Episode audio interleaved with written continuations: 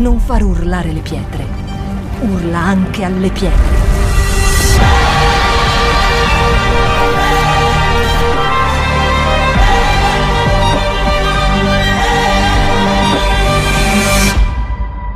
Shout 2022. Alza il volume della tua fede. Domenica scorsa abbiamo avuto, abbiamo ricevuto una parola straordinaria. Chi è con me su questa cosa? Vi guardo, ok? Amici. Benissimo. Quanti siamo riusciti effettivamente ad averla in testa durante questa settimana? Cominciamo di meno. Siamo, dobbiamo essere sinceri, ci mancherebbe. Perché vi dico questo? Perché l'importanza che la parola rimanga dentro di noi, che cammini, perché non viene mandata così da parte dello Spirito Santo perché veramente possa essere eh, una consolazione o comunque una cosa momentanea, viene mandata perché possa costruire dentro di noi, possa essere veramente radicata in ognuno di noi. E io vi dirò la mia esperienza molto brevemente di questa settimana. A parte che ho aspettato martedì, ogni singolo secondo del martedì, perché c'era, è stata lanciata, va per scherzo, per non si sa come, che comunque eh, Dio, Gesù poteva eventualmente prenderci, però parte questa cosa, io sono stata molto attenta alla parola che è stata data e ho messo in discussione tante cose. Ho messo in discussione la mia quotidianità, ho messo in discussione i miei pensieri, le mie azioni, e, e, ho fatto un patto proprio con lo Spirito Santo. Io credo che ci sono degli appuntamenti che vengono, arrivano nella nostra vita, bussano per scuotere. Non sappiamo perché. Però quando succede questo, noi dobbiamo cogliere e andare avanti secondo quello che è il proposito di Dio. Io ho fatto un patto con lo Spirito Santo e eh, ho, ho, preso quel passo dove dice di contare bene quelli che sono i nostri giorni, i giorni della nostra vita. Considerarli molto bene, perché davvero è un dono ogni giorno e in ogni giorno ne possiamo eh, imparare, costruire, demolire e avere l'opportunità di fare la volontà di Dio. E, e, e questa settimana ho fallito tantissime volte, tantissime volte un giorno in particolare ho fallito veramente in maniera forte, però avevo quella parola dentro di me, dentro di me, e questa parola mi rialzava, mi suscitava, mi risuscitava, mi, mi, mi prendeva proprio con la forza dello Spirito Santo, quella forza che dice io vi, vi ho dato uno spirito di forza, di amore, di autocontrollo che mi riprendeva, mi rialzava, mi portava avanti. Io non sono nessun tipo di supereroe, voi neanche. Siamo uomini fallibili, ma abbiamo lo Spirito Santo. E vi dirò una cosa, e oggi co- comprenderemo questo. Noi possiamo stabilire quanto lo Spirito Santo possa effettivamente governare la nostra vita, vivere in noi e governare la nostra vita. Amen. Siamo noi che gli diamo l'ok o lo stop. Amen. Allora, andiamo velocemente alla parola di Dio, molto velocemente. E, ehm, e, voglio raccontarvi brevemente, voglio anzi dirvi brevemente di leggervi in questa settimana da Matteo, dai capitoli 5 al capitolo 7, e di farlo in maniera con la meditazione corretta, perché da questo momento in poi voi saprete, visto che sto dicendo, sto lanciando questo, che Matteo dal 5 al 7 è la nostra magna carta.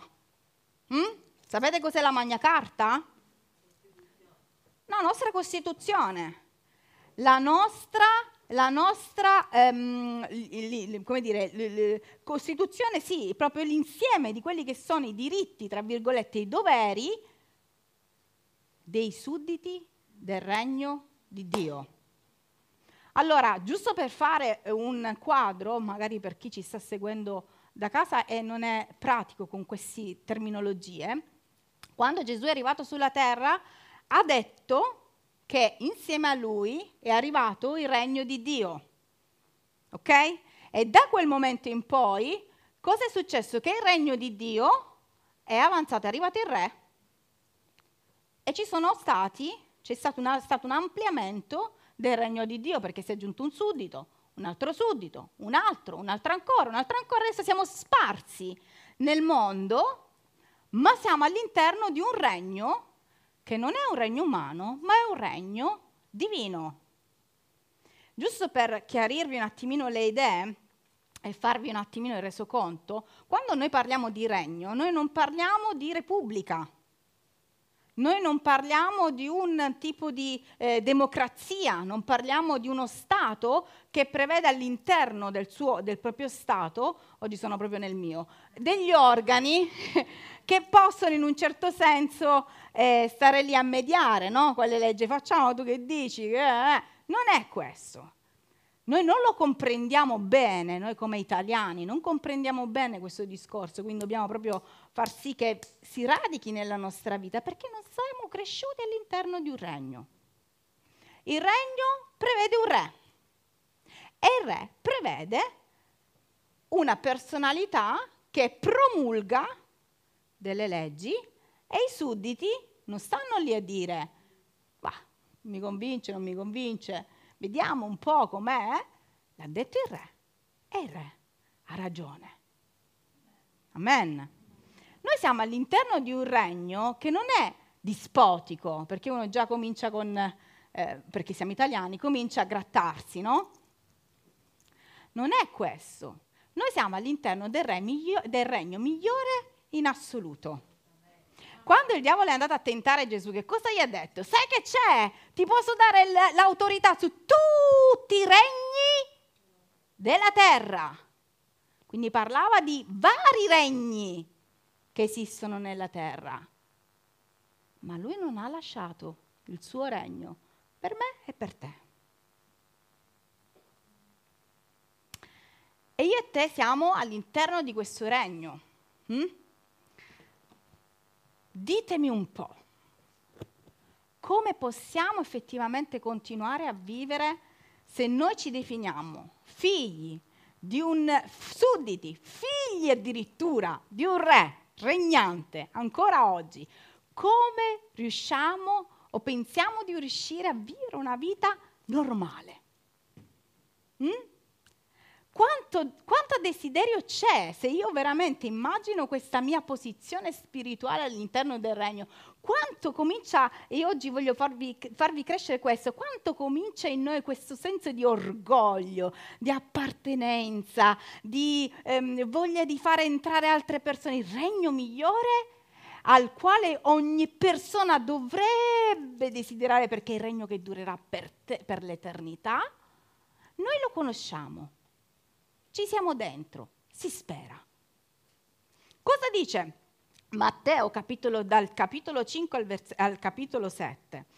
Allora Gesù è la eh, famosissimissimissima, ehm, il famosissimo discorso, sermone, comincia col sermone sul monte, dove Gesù prende la folla e comincia a dichiarare a questa folla Sarete felici, saranno felici. Chi? I poveri spirito. Uh, non abbiamo capito cos'è. Sa- saranno felici chi? Dice lui. Gli afflitti. Uh, tutti quanti. Uh, saranno felici i mansueti. Eh, esclusioni. felice, felice lui, lui, lui, io no. E Gesù comincia proprio a elargire questo discorso, questa magna carta. C'era chi scriveva, infatti ce l'hanno lasciata, c'era chi scriveva e dice, ehi, allora io adesso vi lascio quelli che sono tutte le regole che devono esserci all'interno del mio regno. E comincia a dare questa, questa descrizione dei suoi sudditi, col, eh, Matteo capitolo 5. Chi sono i suoi sudditi? Andatevela a leggere. Tatam. Poi dice, alla fine dice rallegratevi, giubilate perché il vostro premio è grande nei cieli, sudditi, è grande, giubilate. Amen. Ok, poi dice sudditi, figli, amici, voi siete il sale della terra. Qualcosa che insaporisce voi siete la luce del mondo.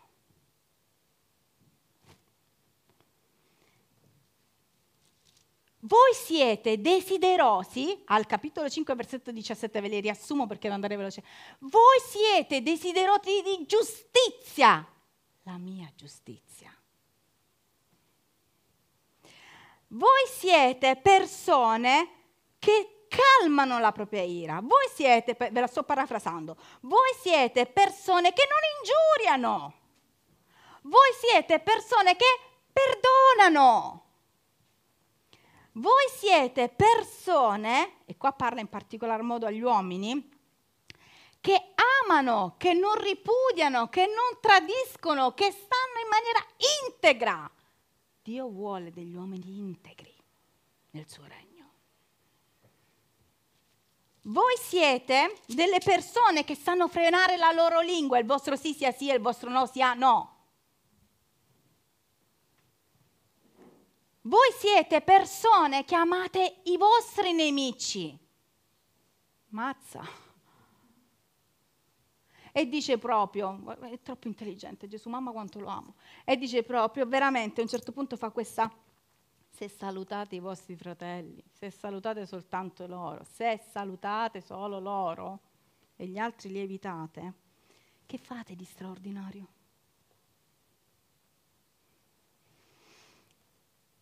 voi siete differenti dai religiosi.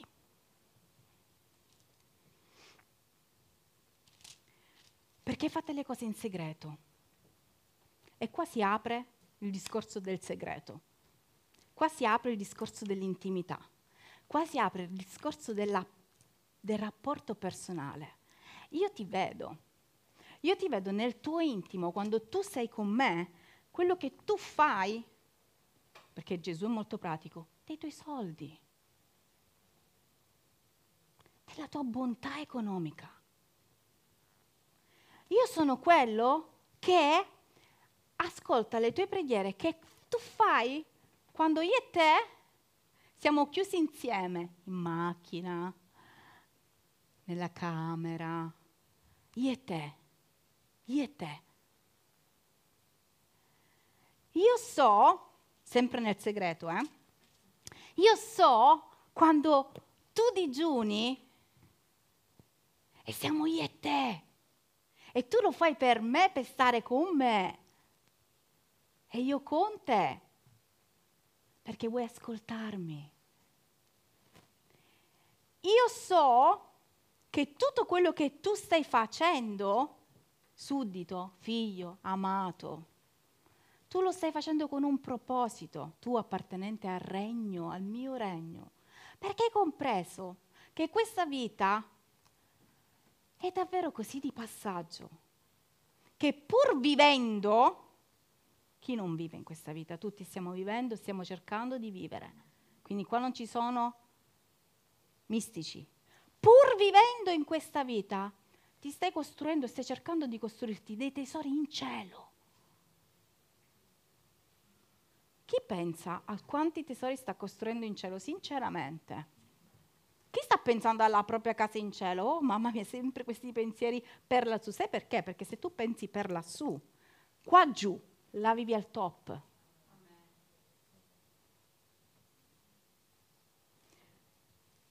Chi si libera dalle preoccupazioni? Perché i figli, i sudditi, i regnanti hanno dei doveri anche in questo. Non preoccuparti. A ciascun giorno dai il suo affanno. Vai avanti. Io lotto con l'ansia, mio marito lo sa, ma ansia del tipo ah, uh, ah, i, cioè proprio anche a livelli di parole. Ma ogni giorno ha la sua porzione di preoccupazione, non dice che non dobbiamo avere ansia, preoccupazione, ogni giorno però deve avere la sua preoccupazione. E quindi tu puoi discutere con Dio della tua preoccupazione, giusto? Ma non te la devi portare il giorno dopo, il giorno dopo, il giorno dopo, o vivere con preoccupazioni che ti stanno tappando la vita, tarpando le ali. ogni giorno, ogni giorno porta con sé un carico. Cos'altro dice questa magna carta? Non giudicare. Ehi, suddito, figlio, amore della mia vita. Abbi una misura limitata. Stai attento a quello che dici, stai molto attento, perché tutto ti torna contro. Non lo dico io, lo dice lui. Come noi stiamo giudicando le persone, lui giudicherà noi perché? Perché i sudditi all'interno del regno ambiscono a una giustizia divina e quando c'è la giustizia divina, la giustizia è divina. E anche in, questa, in queste cose c'è un equilibrio spirituale, perché Dio deve applicare quella che è sua, il suo equilibrio spirituale. Stiamo molto attenti. I miei figli, i miei appartenenti del regno, sanno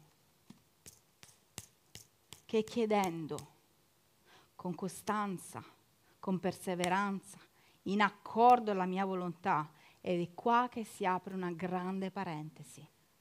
Qual è la sua volontà? Loro saranno esauditi. Tutto si ricollega al tesoro, cielo, vita, regno, giustizia, preghiera, mansuetudine, povertà di spirito. E poi c'è una regola che viene definita la regola per eccellenza. Versetto 12. E qua si racchiude tutto. Tutte le cose dunque che voi volete che gli uomini vi facciano, fatele anche voi a loro Vuoi essere compreso? Vuoi essere amato? Non vuoi essere giudicato? Vuoi essere onorato? Vuoi essere amato? Vuoi essere incoraggiato? Vuoi essere sostenuto? Fatele anche voi a loro. Perché questa è la legge ai profeti. E poi dice, e qua si apre la nostra predica, entrate Entrate per la porta stretta, perché larga è la porta e spaziosa la via che conduce alla perdizione. E molti sono quelli che entrano per essa, quanto stretta è la porta e angusta la via che conduce alla vita, e pochi sono quelli che la trovano. Poi dice, abbiamo tre categorie di persone che in questi ultimi istanti del capitolo 7 vengono descritti. Una categoria di persone che deve cercare, dopo aver avuto tutte queste disposizioni, deve cercare effettivamente quale sia la porta all'interno della quale noi dobbiamo entrare. Poi c'è un'altra categoria di persone che dice, non quelli che mi dicono Signore, Signore sulla terra. Io sto cercando questo tipo, i miei sudditi sono questi, non quelli che dicono Signore, Signore sulla terra, non quelli che dicono, voglio ripetere perché noi abbiamo sempre questo in bocca, il nome di Dio. E paradossalmente potremmo essere anche noi. Signore, Signore. Non questi entreranno nel regno dei cieli, ma chi fa la volontà del Padre mio che è nei cieli. Molti mi diranno in quel giorno, in quel giorno, in terra diciamo Signore, Signore. In quel giorno, quando noi saremo di fronte a Lui, molti gli diranno, Signore, Signore, non abbiamo noi profetizzato in tuo nome e in nome tuo scacciato demoni, fatto in tuo nome molte opere potenti. Allora dichiareremo loro, dichiareremo loro, dice Dio, Gesù, lo Spirito Santo io non vi ho mai conosciuti, allontanatevi da me, malfattori.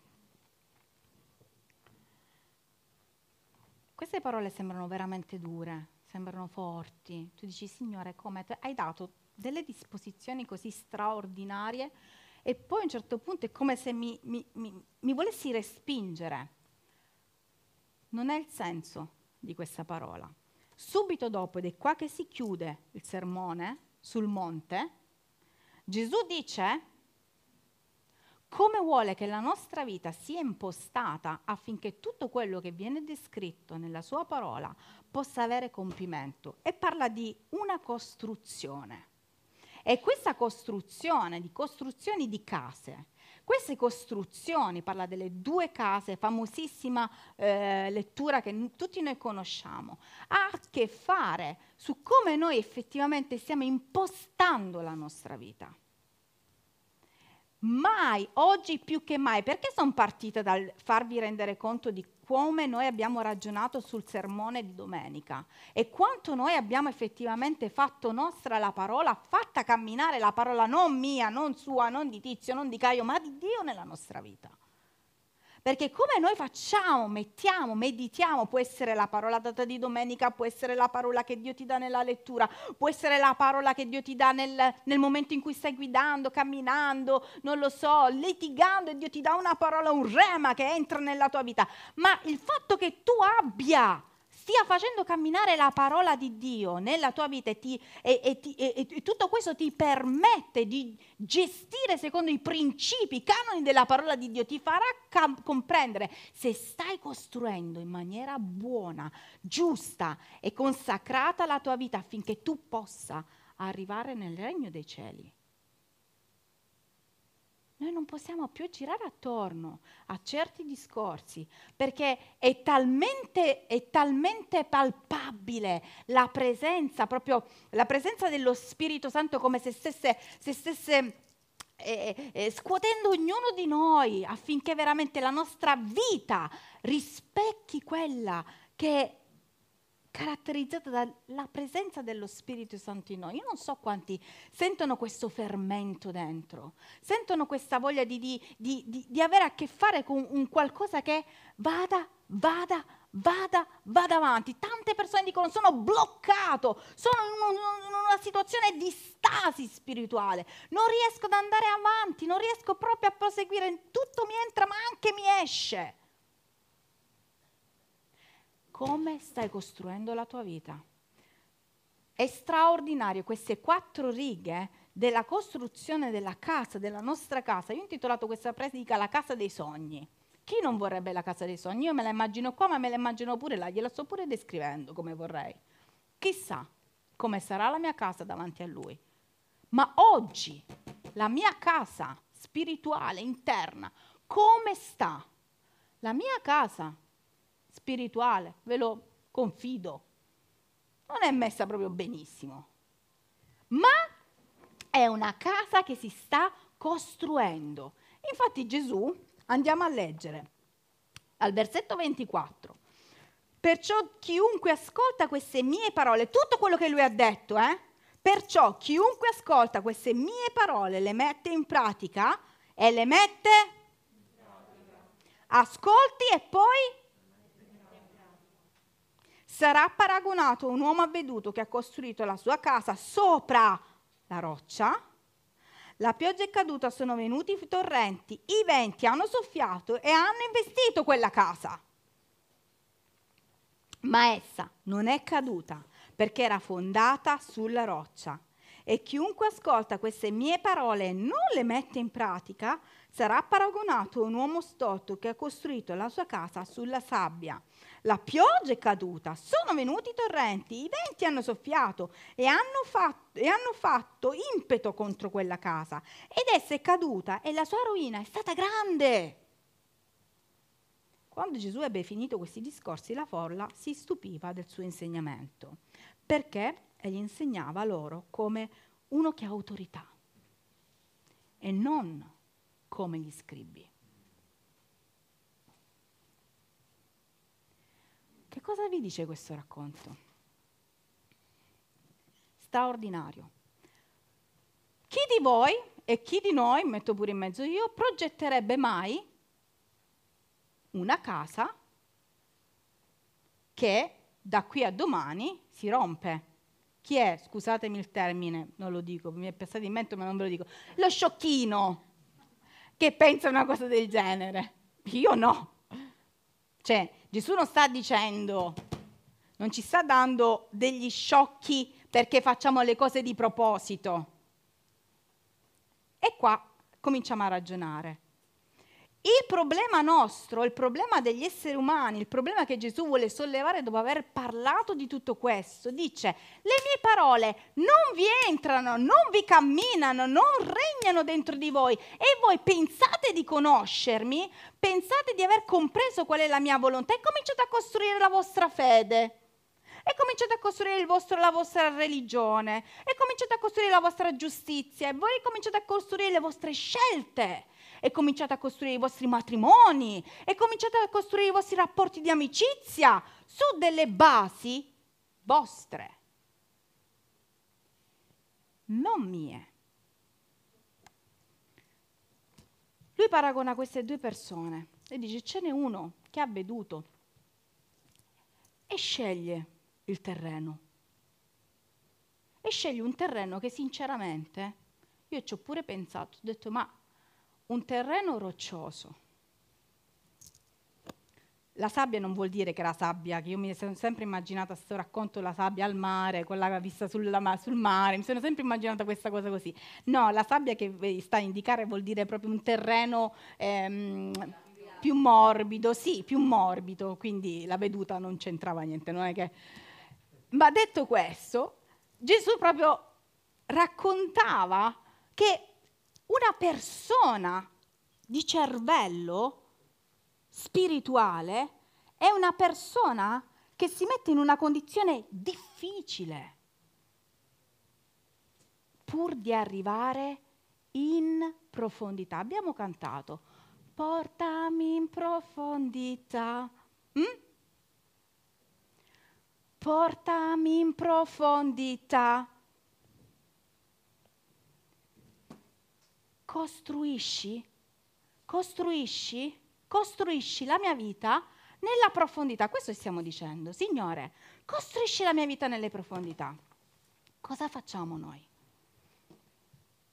Ci siamo convertiti, abbiamo accettato il Signore, magari da anni l'abbiamo, l'abbiamo, accettato, magari da anni stiamo a sguazzare nelle sue verità, nella sua presenza, magari da anni. Però quando si tratta di entrare in una profondità spirituale, non riusciamo ad entrare perché il terreno è quello sbagliato. Perché noi abbiamo costruito il nostro intimo con lo Spirito Santo in un terreno troppo molliccio.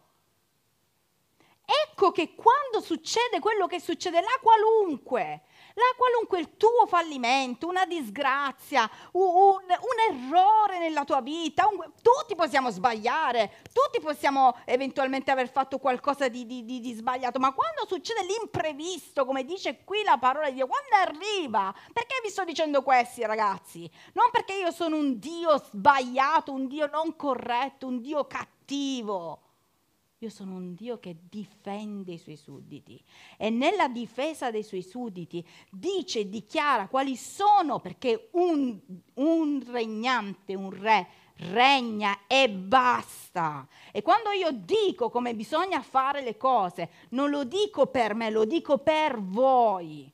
E quando io do ordini spirituali, non lo dico perché sono cattivo, ma lo dico per la vostra salvezza.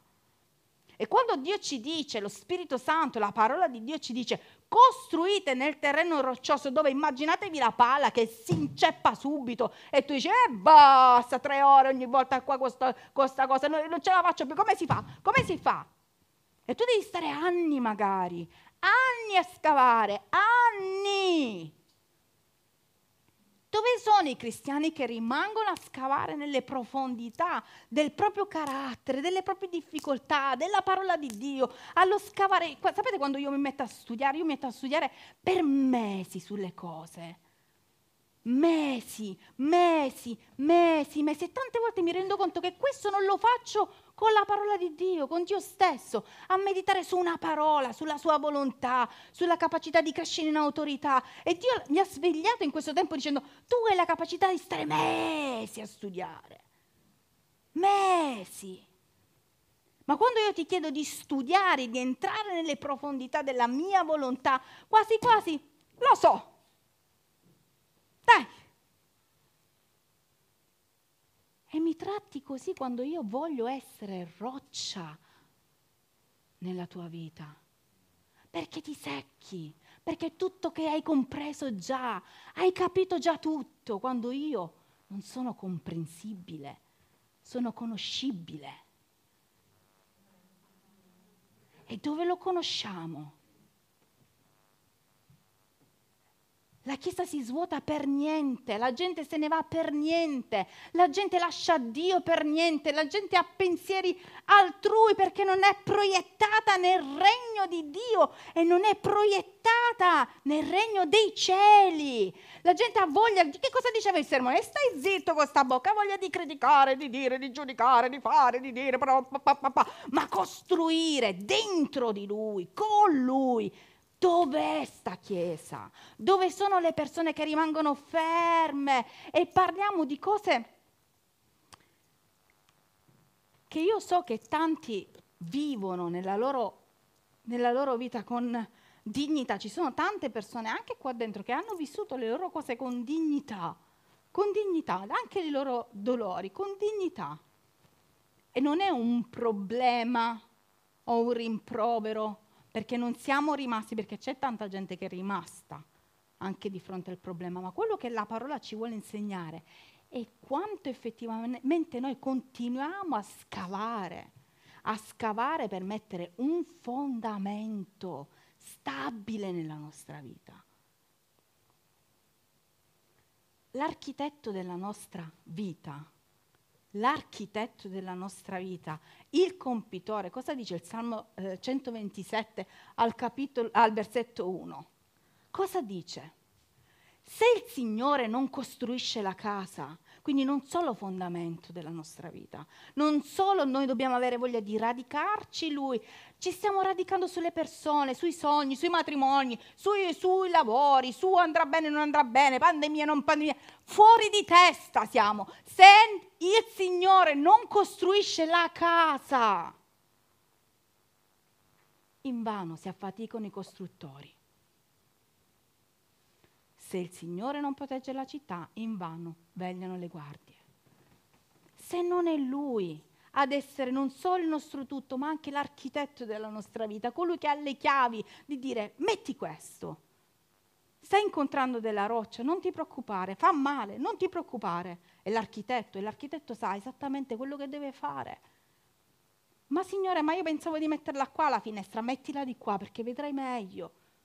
Signore, io pensavo di mettere una porta qua, non la mettere qua la porta, perché potrebbe entrare di tutto da questa porta.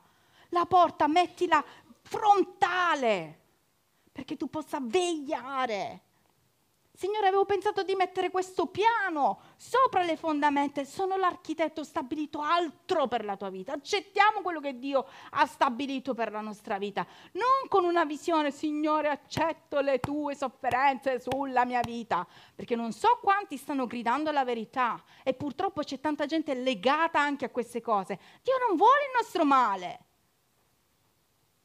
Io posso pensare a un architetto che mi immagina che mi fa una casa brutta per mi, perché mi possa fare un dispetto. No. Il mio architetto è Dio. Cominciare a fidarsi di Dio nella nostra vita è la cosa principale. E qua sta scarseggiando la fiducia. Abbiamo fiducia su tutto.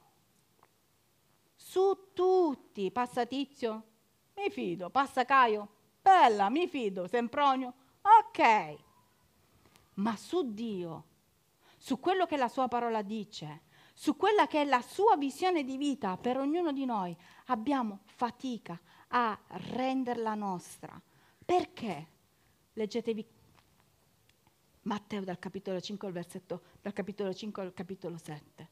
Perché noi non riusciamo ad essere dei sudditi come Dio ci dice, per il nostro bene perché tanto il suo regno va avanti.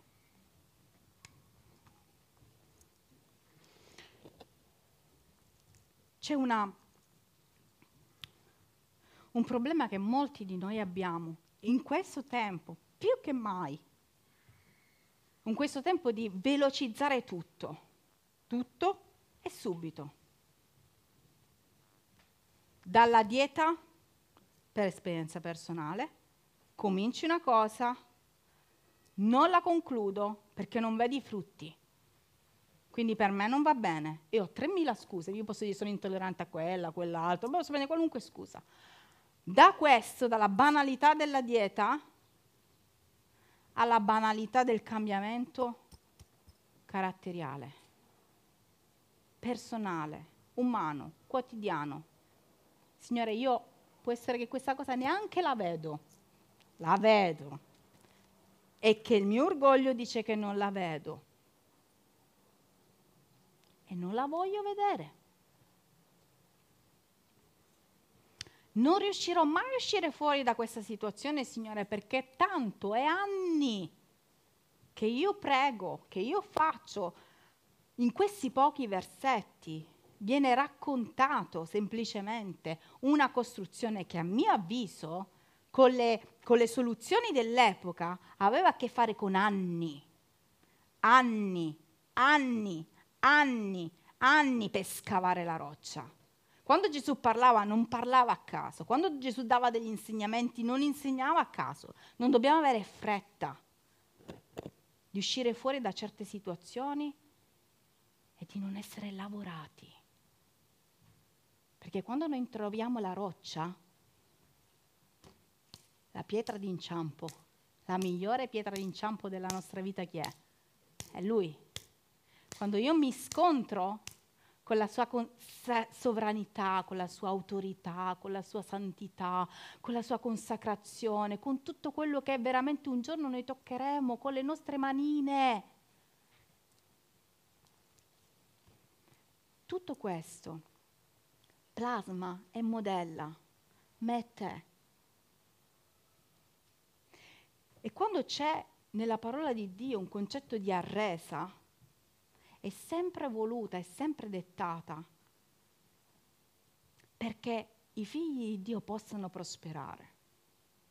Ci sono delle sofferenze, dei dolori, delle incapacità di uscire fuori, di reagire da certe situazioni che noi non stiamo permettendo per la nostra ostinazione. C'è chi si trova in un terreno sbagliato e ha costruito ed è arrivata la pioggia, è arrivato il tormento, è arrivato quello che è crollato tutto. La fede, la fiducia. C'è chi invece ha costruito nella, nel, nel fondamento in Cristo Gesù e può trovarsi anche in questa situazione. E lo smarrimento viene perché ti arriva anche a te la pioggia, ti arriva anche a te il tormento, ti arriva anche a te tutta la bufera, ti arriva. Ma tu rimani fermo. Cosa vuol dire? che anche se io vengo sbattuto, come sono stata sbattuta io questa settimana, pa, pa, pa, pa, pa, pa, esci fuori e dici, ah, ubriaco di dolore, a un certo punto ti guardi sotto e dici, però sono ancora qua, sono fermo, sono ferma, mi hai schiaffeggiata Satana, sì, purtroppo succede mi è arrivata la tempesta, eh sì, purtroppo succede. Dobbiamo avere a che fare con le nostre debolezze. Sapete perché? Perché quando noi usciamo fuori diamo gloria alla sua potenza. Noi non vogliamo più passare per la debolezza, per la fatica, per il dolore. Sapete chi sono le persone che invece lo fanno? Matteo, capitolo 5. Gli umili, i mansueti, i poveri di spirito. Chi conosce quello che io faccio, senza entrare nel merito, perché magari ci sono anche i ragazzi che mi seguono a scuola, sa che lavoro con i ragazzi speciali.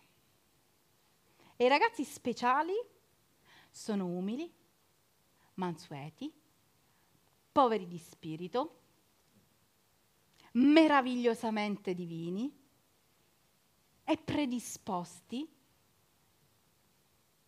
al cambiamento anche se mentalmente, psicologicamente, medicalmente non lo sono. E sapete quando questo succede? Quando tu conquisti il loro cuore.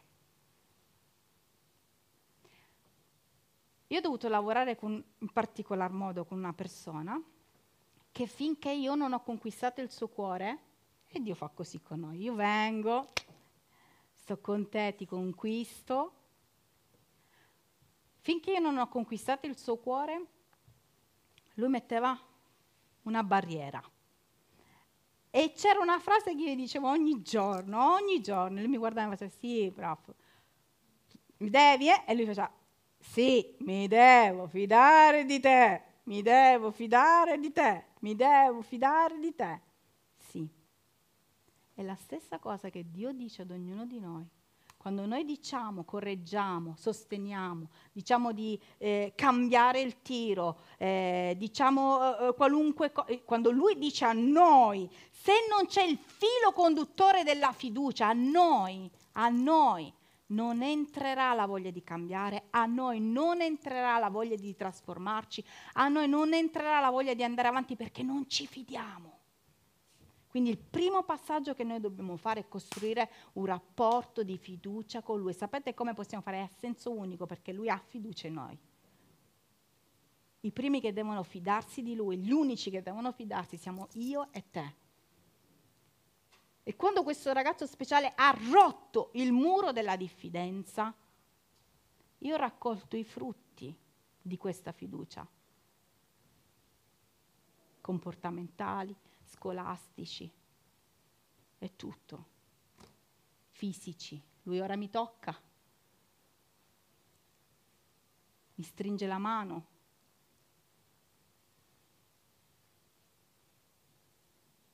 così Dio che vuole che noi ci approcciamo a Lui. Dio, a me non va che tu tocchi quest'area della mia vita, ma se tu non rompi questo muro, se tu non rompi, se tu non permetti che io veramente sia costruito nella fiducia, nella fede, nella profondità, tu non potrai toccare altro, non ci potrà essere altro. La Chiesa è imbavagliata, è chiusa, è chiusa dentro stereotipi religiosi, Matteo 5, 7. La Chiesa che dovrebbe conoscere di più il proprio Re è chiusa dentro se stessa.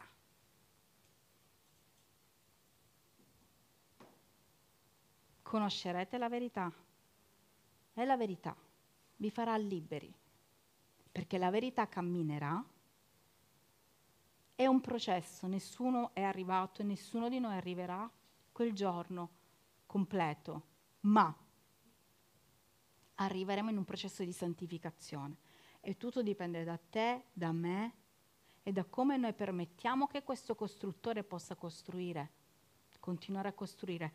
Chiudo con questo verso in Filippesi 1, 6.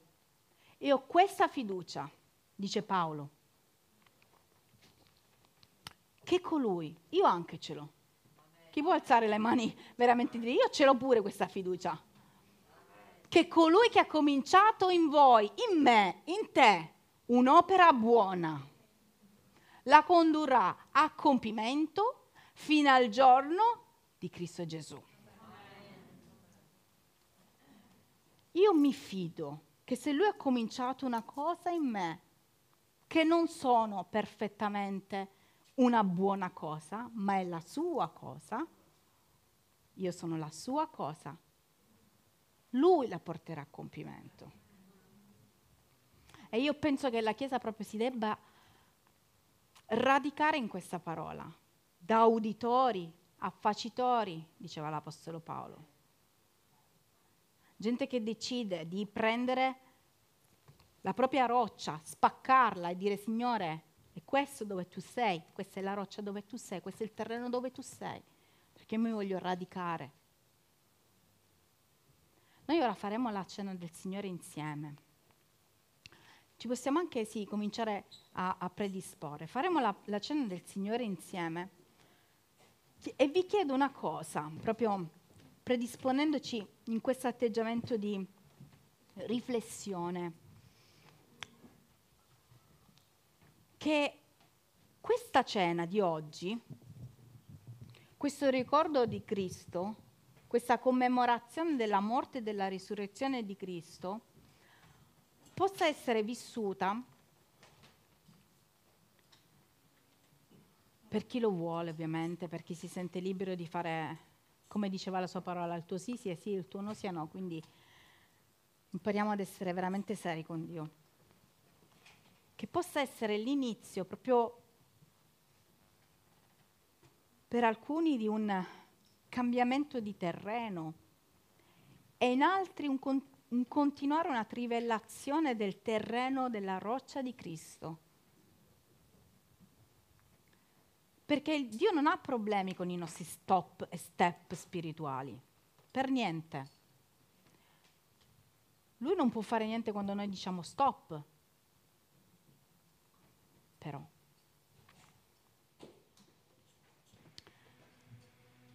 E io so che lui veramente, questa è stata una settimana per me molto pesante anche nell'accettare certe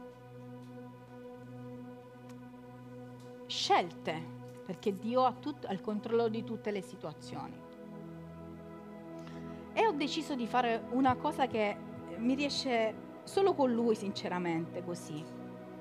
Accettare senza questionare, cioè è da qualche anno che accetto senza questionare la sua volontà. Dopo aver lottato, però a un certo punto l'accetto. E io veramente credo che il segreto di tutto sia proprio in questo. Accettare la volontà di Dio nella nostra vita, desiderare la volontà di Dio anche se non viene compresa.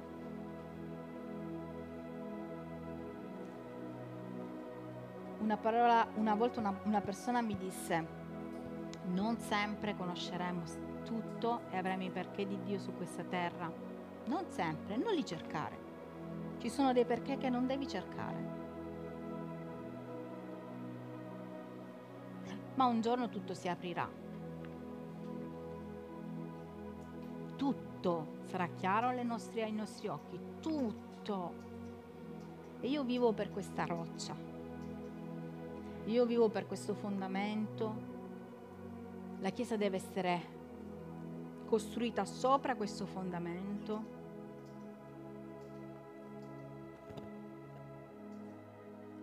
sopra i suoi principi, sopra questa carta spirituale, questi doveri, diritti spirituali che ognuno di noi deve avere.